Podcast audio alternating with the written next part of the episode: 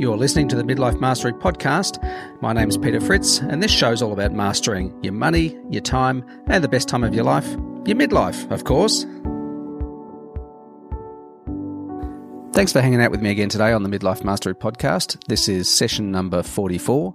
So the blog post that goes along with this is over at midlifetribe.com slash 44. Do you remember what it was like as a kid during school holidays, how the hours, days, and weeks stretched off and off into the future, never ending and filled with boredom? I certainly do. Uh, my sister and I grew up down uh, in the southern hemisphere, down the bottom of Australia, um, on a beautiful little place called the Mornington Peninsula, a little town called Mount Martha, very close to the beach, and we spent a lot of our time down there. Well, a few weeks ago, my sister, um, who's an accomplished writer and actually in the middle of her second or third, I think second and third book at the same time, um, she sent me a, a little article about what it was like during that period and how time sort of keeps on slipping. Um, so I thought I'd publish it on the Midlife Tribe website uh, today or this week, and um, and talk to you a little bit about it as I said, our family lived close to the beach, so uh, plenty of time was spent down there, depending on the availability and patience of our parents to drive us down and back. Um, after swimming for a couple of hours, we'd often come home with a, an orange frosty or lemonade icy pole, and our skin was crusty with sand and sea salt and uh, often we're complaining about the hot car and the scalding seatbelts. I remember back then we had a little Mazda 1300 coupe with uh, black vinyl seats and and very metallic seatbelts, and it was always a very painful experience to get back into the car after a day at the beach. On days when our parents couldn't take us to the beach, we'd typically run under the sprinkler or throw buckets of water over each other, and this usually ended in tears. And more often than not, it ended with um, a couple of us actually running through the house with a hose and a bucket. Um, I remember my mum always chasing us out of the house. Um, she hardly ever got involved, but um, we had a lot of fun doing that kind of stuff. And it seemed that summer would never end and we'd never see our school friends again. Family holidays would start at the hairy crack of pre dawn, bundled into the back seat of our little two door Mazda 1300, along with sleeping bags, pillows, and blankets for the long drive to Lakes Entrance or Wilson's Promontory or somewhere like that. We'd fall back asleep and wake with a start at somewhere later in the journey. On arriving, we'd pitch the tent and take off for the beach. Those days, they stretched on forever, but in a happy, relaxed way our dad would cook dinner over the gas cooker, and mum would do a little hand washing of necessary undies and t shirts, and we'd slap at the mosquitoes on our arms and legs as twilight fell and we nodded off to sleep again. School days, on the other hand, were long and short. Playtime with our friends always evaporated, with the school bell summoning us back to desks and elbow nudging with our desk partner. Spelling and maths tests went on forever, the second hand of the clock moving begrudgingly to the next notch.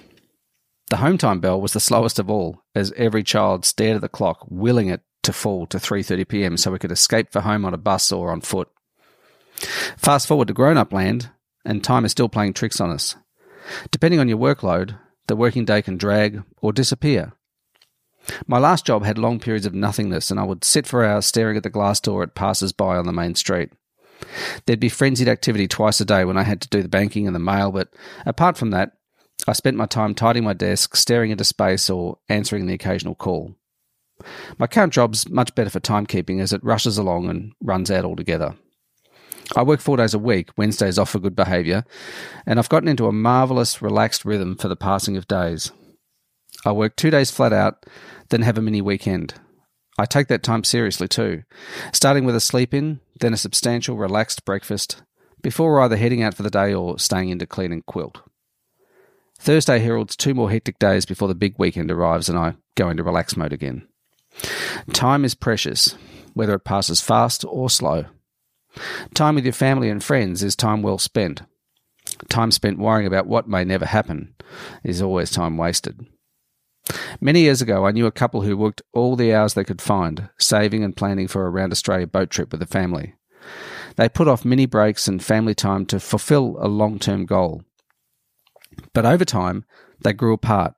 Their internal goals changed, and before the magic 10 year plan was up, they'd split.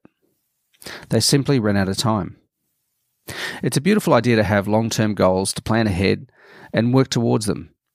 But doing so at the expense of the here and now is always a dangerous expedition. If the focus of your life is too narrow and long term, you could miss the myriad little happinesses along the way. Time at the beach with the kids, a picnic in the park, an in house movie night with the family, and microwaved popcorn.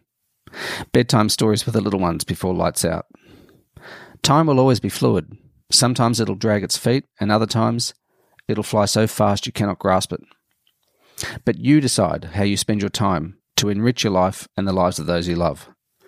Don't let it slip through your fingers, lest it runs out before you expect, because it almost certainly will. That's a cute little story from my sister. I love it.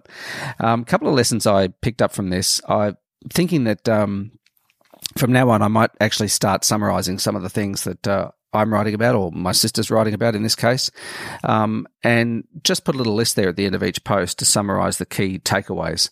Um, for this one, uh, the key takeaways for me were certainly savor every moment because you don't know when the curtain's going to go up on this life.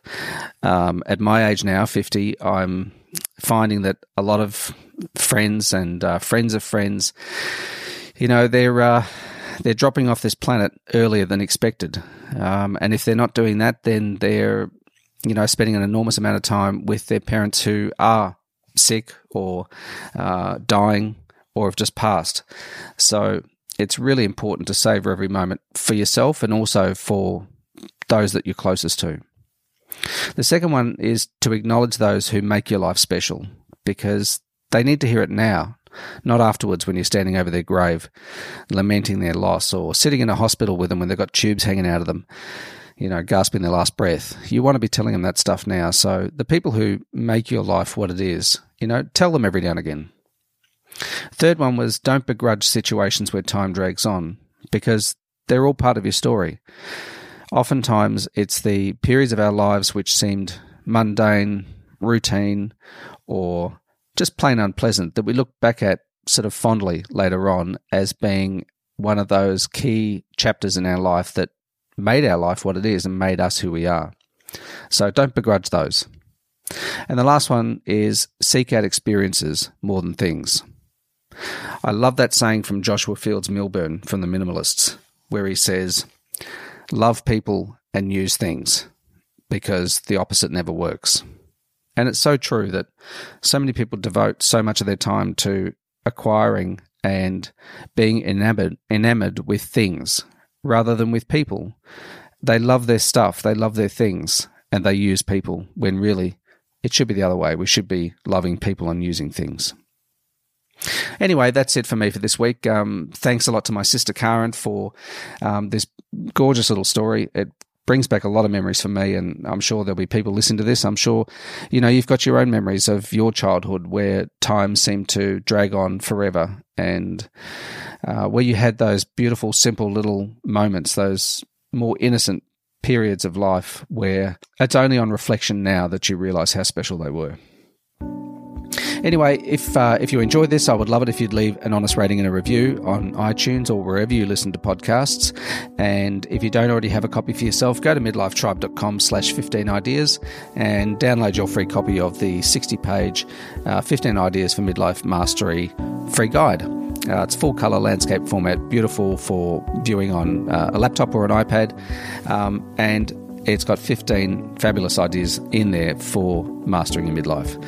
Anyway, thanks for hanging out with me again today. I look forward to talking to you again next week, and here's to mastering your midlife. Bye bye.